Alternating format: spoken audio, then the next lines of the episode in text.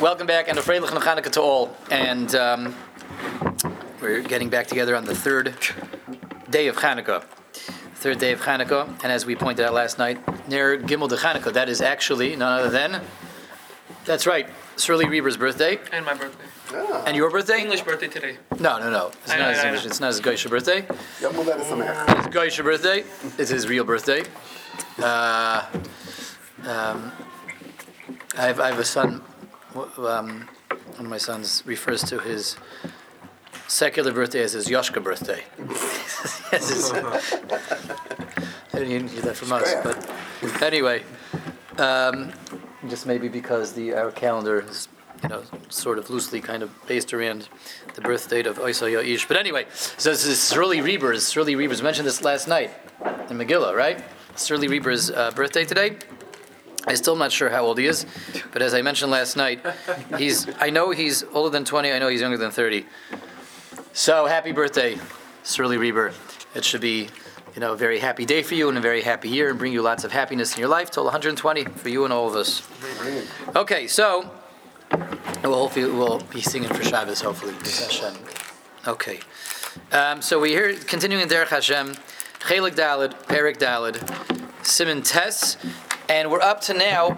Um, really, the, the, the primary focus in Tess is going to be the third pack of Shema. And the Ramchal is building up speed. At this point, he's established all the basics of what Shema is about. Once he's done that, he moves rather quickly through the rest of Shema because it's all built on those foundational principles that he already established that are concentrated in the first six words. Yichud habayre, kabos omachusoi, mesiris nefesh, giving up one's life for God, the oneness of God, proclaiming the oneness, accepting Hashem as the melech, and not a moishel. And we saw yesterday how beautifully that goes, and two, the past two days, how it goes line by line by line through all the aspects of the first paragraph that, that explains avas habayre, why we have to love Hashem on all three levels of our existence. That's just a function of accepting Hashem as a melech. When I realize that Hashem is a melech and not a moishel, everything that Hashem has is just is only good and nothing but good for me. That engenders a reciprocal love on my behalf, and realizing that the only thing that's really always absolutely in my best interest with my welfare in mind is Hashem's will. So naturally, I'm running to do uh, only Hashem's will of all my existence. We bring that into our children's lives. My children are here. I have children to be able to share this with them. It permeates our house. I have a house for Ratzon Haboire, which is the absolutely best thing for me to to to to to to um, and again there be just infusing my house. Um, that was the entire first paragraph of Shema. And now the Ramchal spends one line on the second paragraph and the, and, and the rest of the paragraph on the third paragraph. Let's see. Achar kach, mekabel olav ol mitzvahs bevahoyo im shemaya. Says the Ramchal without too much uh, elaboration or fanfare. Then we continue to the second paragraph, which is the specifics of the Mekabel Hashem's mitzvahs. That's it. That's all the Ramchal is going to say. From here, he moves to the third paragraph. Now, that's all he needs to say because really he said it all already. This is the uh, second paragraph is where we just go at length about the Ratzon Haboire, accepting Hashem as a Melech. We know that Hashem only has our best interests in mind. He has a Melech who wants to have a relationship with the Am and is here for the Am. Um, that, as we saw already a number of times, means the Ratzon of the, being that Hashem is a Melech and has a Ratzon. So putting those two ideas together, the Ratzon of the Melech is binding. Hashem is the absolute ruler, the absolute Melech. His Ratzon, therefore, is also absolute. His will is also absolute. It's absolutely binding. So I have to be Makabel the mitzvahs by extension. If I'm just Makabel Hashem is a Melech, without being Makabel his mitzvahs, I wasn't really Makabel him as a Melech. So that's a, a deep and profound idea, and the Ramchal spends all of one line on that. Okay, so again, the deep and profound idea of the day. We have to come up with a with a snazzy acronym for that, but not right now. The deep and profound idea for the day is that Nachamel, if I'm not Makabel with sincerity, with the, with with the um, totality, the mitzvahs of Hashem, I'm not really being Makabel him as a melech because you know I'm saying, uh, you know, me and God are like this. We're so close. We're so good. Um, God gets me. I get him. I, I, you know, God is here in my heart wherever I go. That's nothing. That's a lot, a lot of. That's not even fluff. You know, that's a that's an insult to fluff. Um, That's that's you know Hashem. Hashem is a security blanket for you. I know what he is. He's your stuffed teddy bear. He's your, your, your favorite pillow, you know, and, and you, you are soothing yourself and and, and, and, and, and priding yourself on this uh, alleged relationship with God. Uh, you made God into nothing more than uh, a glorified teddy bear, um, at best. Um, you know, if Hashem, if you really get it, what it means that, that you're good with God, it means you accept Hashem as a melech, accept Hashem as a melech, then you accept the fact and you, with sincerity, with happiness, that, that you know, you got to actionize that. That's got to be, you know, put your, as we say, put your mouth, put your mouth where your money is, right? Put your money where your mouth is. Sorry, put your money. Thank you. Put your money where your mouth is, and let's see, you know, you put that into action. And if you can't and, and are unwilling to, do not really accept Hashem as a melech. There's God is a concept, a nice concept you like to throw at because it makes you feel so nice and good and fuzzy inside, right? Okay, so you know, made Hashem into a teddy bear, but that's not Hashem. So, so that's what's going on in the second paragraph of Shemaim v'hoyo im Shemaya to take our Kabbalah's Omach Shemaim, actionize it, bring it all the way home, make it, you know, correct, true, with sincerity. The Ramchal moves quickly on to the third paragraph, Mask, and this the rest of this paragraph is, is dedicated to the third paragraph, which is Mask. We talk about the Exodus, leaving Egypt, leaving Egypt, leaving Mitzrayim in, in the uh, discussion of Tzitzis. Now the Ramchal is asking a question by answering it, by addressing it. The unspoken question is, what shaykhs? What shaykhs, as we say? Well, what's the connection of, of Yitzias Mitzrayim, leaving Egypt, to Shema? You know, leaving Egypt is a very important thing to do. And, you know, we do it once a year by the Seder, and maybe we have sources in the Psukim that tell us to do it once a day, on a daily basis, twice a day on a daily basis. But what, why, why do we package that together in the package of Shema? Why are we putting that into Shema? What is what is talking about Mitzrayim, leaving Egypt, have to do with Shema? So that's the that's the unspoken question over here. Um, that the Ramchal is going to devote the rest of this paragraph to. So let's see what the Ramchal says.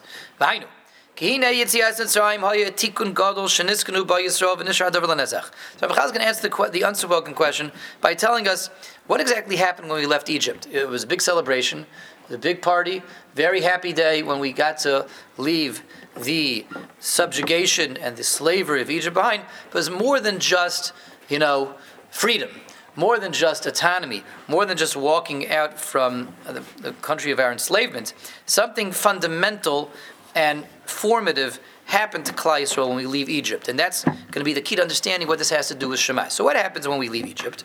So, in Egypt, by the Exodus, there was a tremendous elevation and we call that a perfection. Klal Yisrael received something on a, there a qualitative change to how Klal Yisrael looks and how, how we exist that happens when we leave Egypt. In other words, there's Klal Yisrael 1.0 before the Exodus and Klal Yisrael 2.0 after the Exodus. Something shifts. Something shifts, and we still have that nowadays as well, that, that, that shift, that fundamental shift in developing Yisrael remains with us for eternity. V'hainu, what is that shift?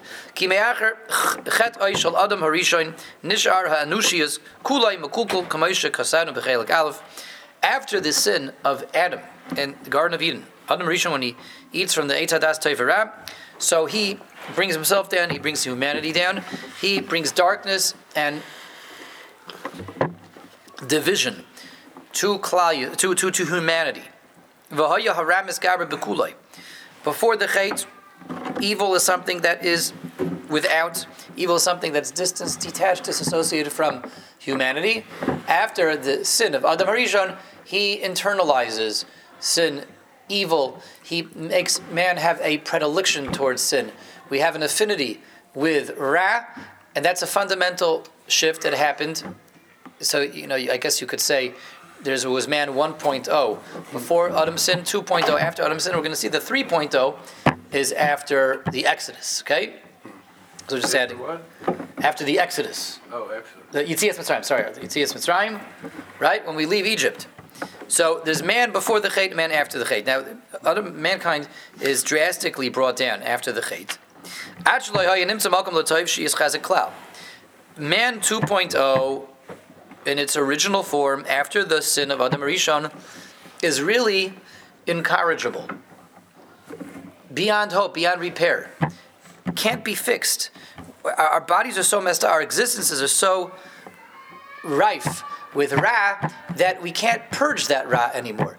And we have a physical existence which is just diametrically opposed to all matter spiritual and cannot be cured of that. It can't be purged. That Ra can't be purged initially. And the way we've explained this in, in, in the past in different settings and times is that anyone that wanted to do the right thing was constantly struggling with a body that didn't want to do the right thing, and that body could not be brought on board. It was a constant tug of war. Yes, this come up. We talked about this um, in the past. that's what things look like after the sin of Adam Rishon. So that means the Avos Hakadoshim, you know, we, we don't really appreciate what they pulled off, what they were able to accomplish. Avram, Yitzchak, and Yaakov were struggling with physical existences that we don't struggle with anymore. They were struggling with a body that was totally not on board, totally disinterested in a- anything spiritual, and it's like, you know, imagine that you're told that if you want to worship God, you have to ascend the mountain of God. You've heard that one before? Mi bahar Hashem b'mkaim Who shall ascend the mountain of God, and who shall stand in His holy place? He who is who is of pure heart, pure hands. Pure. Yeah, who, he who is of unblemished hands, untainted hands, and of pure hearts. So, and never sinned. Sounds like nobody. So yeah, but um, but but but um, let's say we're told that if we want to really get a close connection with God, we have to ascend the mountain of God, and we're told, we're told, this is what things look like before, uh, after, immediately after Adam's sin. We're told, you know what? You know, this is a very, very, you know, steep mountain. It's paved. There's a road that's paved to the top. It's a very steep road, very, very steep road. Hard to get up there. You know what? We're going to supply you with a pickup truck, four wheel drive, to get you to the top of that mountain. You want to ascend the mountain of God. We'll supply you with a pickup truck. But here's the catch you have to schlep the truck up the mountain. So we're going to give you a rope. We're going to tie it to the front of the truck. And you, are welcome to go ascend the mountain to find God, worship God, connect with God. But you have to bring the truck with you. You have to tow the truck behind you. Okay? So if we were told that, what would we do? I'm not Superman. I would, I'm not Superman. I'm not, you know, I'm not even going to think about that. That's, you know, it's, you know, it's out of, out of my, out of my, uh, you know, means it's that's just not my thing. It's not my chill. I can't do that. And forget about it. I'm not even going to try. That's be'etzim what it looks like to serve God, to get a closeness with God, a connection with God. In, in the era immediately following the sin of Adam Rishon, the body is the pickup truck, that, that, that you know, one ton pickup truck, four by four monster truck, that if I want to get to the mountains of God, sure I can go up there, but I got to schlep the truck behind me. I got to pull the truck up the mountain. the truck is the body, and the body does not want to go up the mountain. And even if I decide to go up the mountain, I have to pull the truck with me because I'm connected to that truck. It's part of who I am. That's my body. Um, and I got to schlep it all the way up to the top of the mountain. That's what existence looks like immediately after sin of Adam because that truck is, is, our body, and it was so tainted, so warped and twisted by the Avera in a way that it is, it is um, beyond repair. Um, Avram Avinu all of Hashem Liyos, Uvazar Hashem Nivdal Uvaz, even though Avram and his descendants have been selected by the Rebbein Shalom, and Avram Avinu is the one sole member of the human race that stands up to Nimrod, stands up to all of his scheming and his his his uh, fomenting the world against God. Um, Avram's the only one that takes a stand, and so Avram and his children are selected to be Yidden. Hine adayin lo hoy lem makom shiuchul is. It's still uh, uh, um, only there in potential form. Avram and his children are unable to forge a nation that's fundamentally different than all the other nations, that fundamentally can bring godliness down to the world and to themselves. Because Avram and his descendants are still struggling with those same pickup trucks that are trying to drag them down. Say that Avraham Avinu worked on himself till his goof was mamish doing the Ratzon Hashem without even like trying without him even. Yes, yes, the Sfarim HaKadoshim do say such a thing. Do say such a thing. So, it has to be understood in light of this. There's, there's a word over there. It's not, even, even he got there, it's still not the same way we can get there. and It's not the same degree. Um, yeah, yeah. He, he in, in this light, what that means is that he built up such uh, abilities, I say muscles, abilities in the area of um, pulling that tow truck that he didn't feel it anymore. Wasn't a burden. Wasn't a burden. It was, was not perceptible anymore. Um, so it was naturally working together with him. But Lamaisa, the, the, the goof that Avram Avinu has is not our goof. Vazuma or, or, or, or Yitzchak or, or Yaakov or Yosef, you know, uh, uh, anyone, anyone from that era.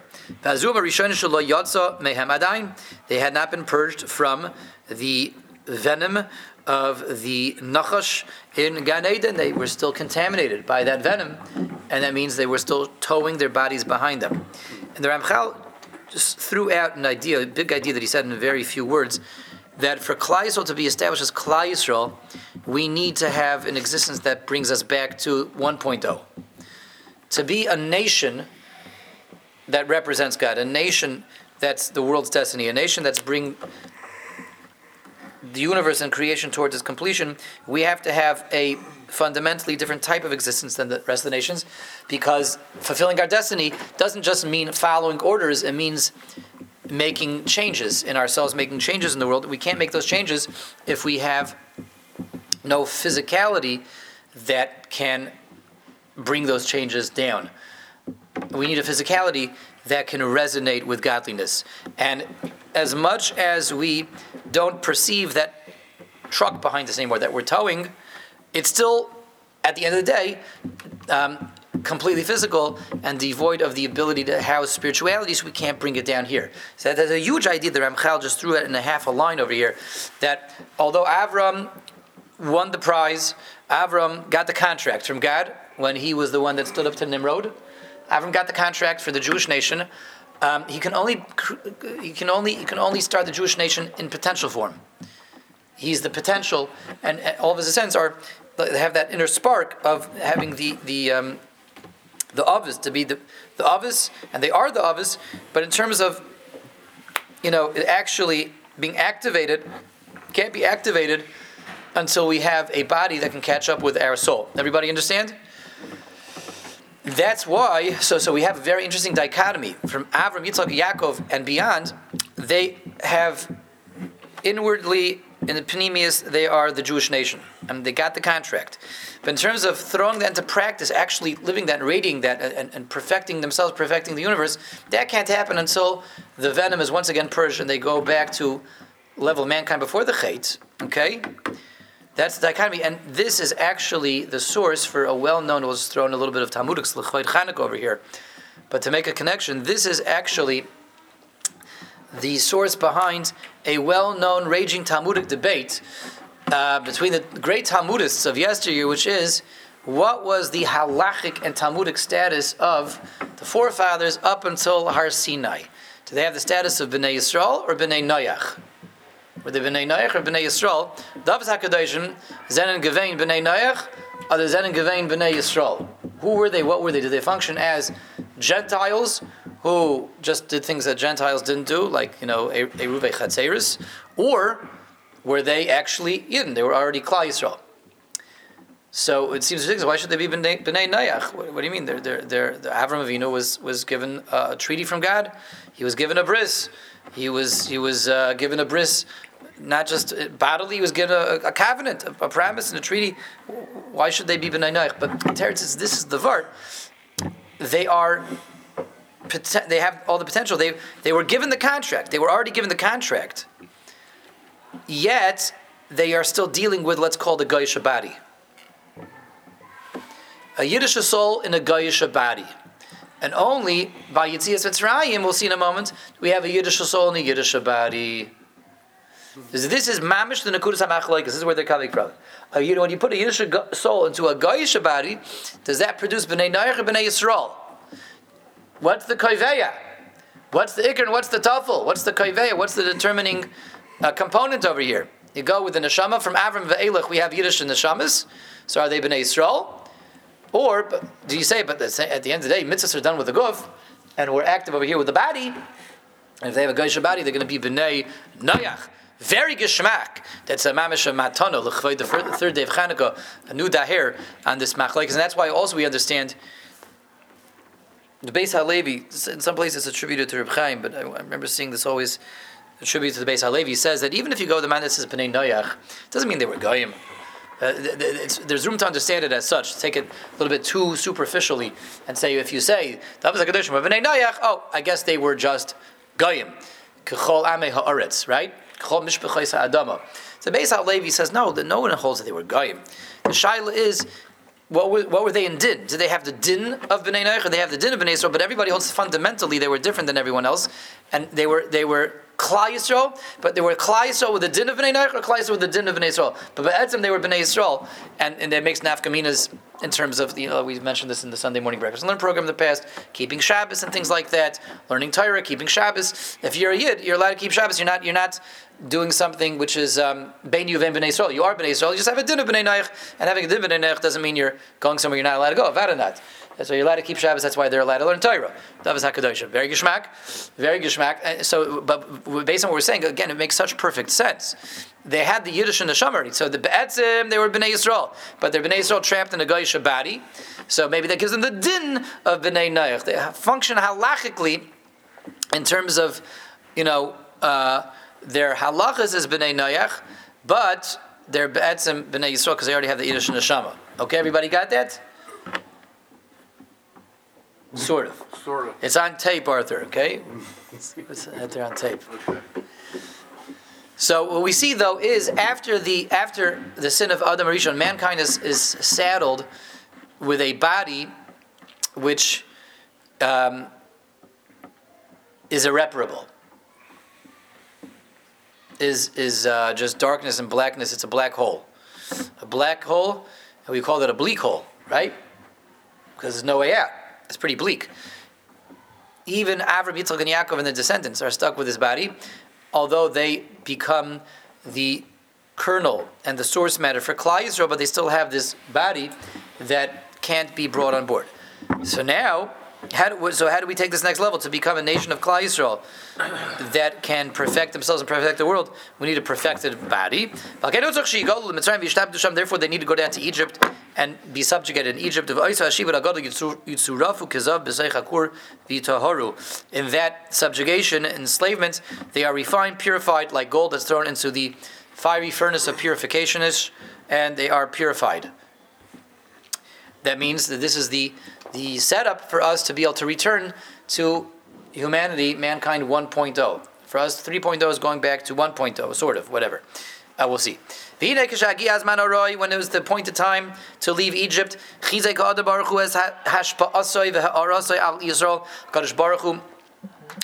intenses, intensifies his bounty, his radiance, and his light that is given to Klai Kafa Es hara.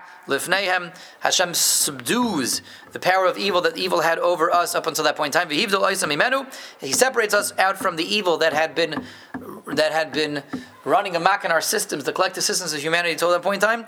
V'rimem oisayim and hashiflus shahayu boy vehelem elav. Hashem uplifted us, raised us above that lowly, darkened existence where we have bodies that are just. Um, tokens of evil, and Hashem purged us, raised us, elevated us from that existence. That's what happens when we leave Mitzrayim. All the, all the um, purification process of Mitzrayim is now applied and put into effect. Hashem gives us purified bodies, v'nimsu ge'ulam and arag ulas oilam, and from that point on, Klal is now we are given existences and bodies that can now be purified, can be can be um, cleaned, and can be on board with God's will. Now we can be a nation. We can be a nation that can have a connection to God, can emulate God, embody God, and bring God down here to this world, and be crowned by the glory of God Himself.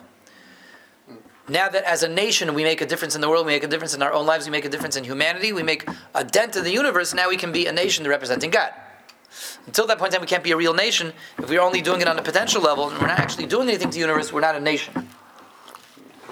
We can change the universe, we are now a nation. And that happens from Yitzias Mitzrayim Ve'elach. So putting that back into our marshal, that means from Yitzias Mitzrayim, from the Exodus and on, what happens is like this. What happens is we are now given the keys to that pickup truck. That pickup truck is brought into the shop. It's the fluids are changed. It's it's oiled. It is given a full tank of high octane gas, best gas out there, and we're given the keys. And now we can race our way, roar up the mountain. The body is no longer in conflict. The body is no longer bogging us and dragging us down, getting in the way, interfering with our pursuit of God. It's on board, and it it it it, it um, enhances our journey up the mountain, the mountain of God. Everybody understand that? That's what happens when we leave Egypt. Um, that's what happens when we leave Egypt. And this is when we say, you know, in, in, in the, the Yom Tov davening, that's a reference to leaving Egypt. Yitzhak Pesach is an exercise in a Reimemus.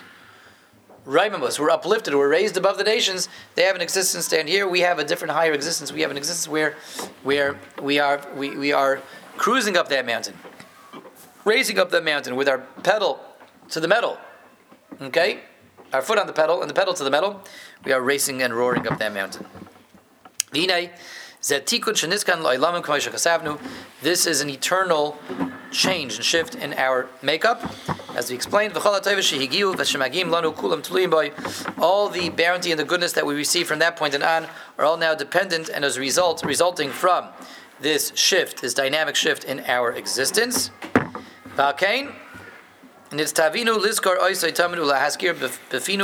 That's why we have to always remind ourselves of Mitzrayim. Remember Mitzrayim. By reminding and remembering and and reviewing it constantly, we are reinforcing that tikkun that we are raised above the gaim. We're different than the gaim. We have a higher existence. We have a purified existence. We have a body that can cruise up that mountain. Should we allow it to do so? So we are constantly reinforcing that part of our existence. And we are, again, constantly reinforcing, reinstating the benefits that we got from Yitzias Mitzrayim. So that concludes this paragraph. That's what we're going. What's, what's going on in Mitzrayim. So the Ramchal gives a beautiful take on what happened when we left Egypt. The beautiful take. We go from humanity, mankind 1.0 to 2.0 to 3.0. 3.0 brings us back essentially, sort of, to 1.0, and our bodies are now purified. We have that car, that truck that races up the mountain. Our bodies don't get in the way. Our bodies can be brought on board. We can be the nation that represents God now. We can be the nation that makes a difference in the world. But weiter, what does this have to do with Shema? What does it have to do with Shema? So what emerges from this is follows the final paragraph of Shema in reinforcing this idea and m- making a, a tikkun again, day in day out, twice a day, the function of this in Shema is essentially saying it's it's finishing with with with a justification, a justification and an elevation.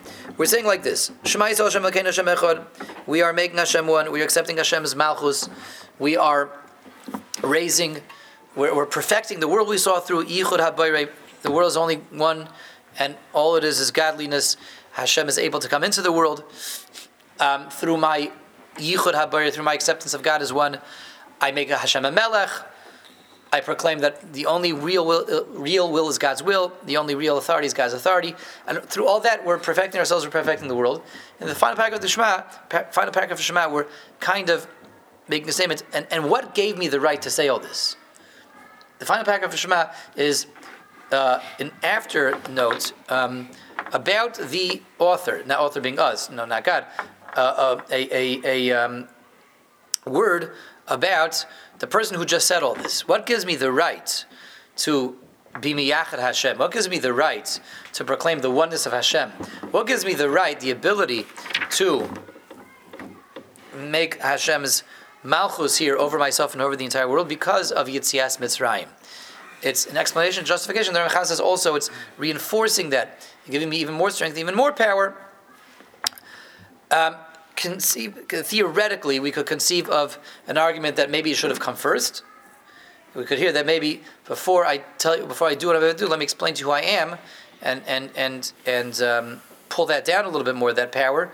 So I explain to you who I am, and a little bit about me. I left Egypt, so I am a Jew with a perfected body. I can, um, in all, um, sincerity, fully do what, what it is that I'm about to do.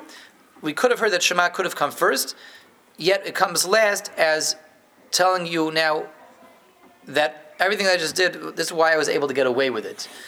Um, the question we could leave off with then is why indeed does it come last? It could have come first. Right? And maybe it should have come first. It should have come first. Maybe we'll leave this question hanging until tomorrow. I don't know. I don't want to put too much into. Should we speak it now? Should we address it now? Okay, so the answer is like this. The answer is why do we put at the end when it should have come at the beginning? And tell me first a little bit about who you are before you tell me what you know. Tell me what gives you the right to make Hashem one. The teretz is making Hashem one is so absolute that hearing anything about you is going to be in conflict with making Hashem one. We have to wait till all the way at the end after I make Hashem one and I accepted Hashem's malchus. The unifying Hashem, the oneifying of Hashem, making Hashem one and only one, has to be so absolute that I can't be mentioned at all. If I would tell you about myself first, that would get in the way of making Hashem one. Once everything is done, okay, I made Hashem one, I proclaimed the oneness of Hashem. Now let me tell you a little bit about myself. Being that I'm a part of that oneness of Hashem and a part of that Bri of Hashem, here's a little bit about me and what gave me the right to do that. If we would put it first, that would get in the way of making Hashem one. Okay. Thank you all for joining. We will continue tomorrow with Hashem with Yud. And everyone should have a freilich and lichtige, beautiful, blessed, and illuminated Hanukkah.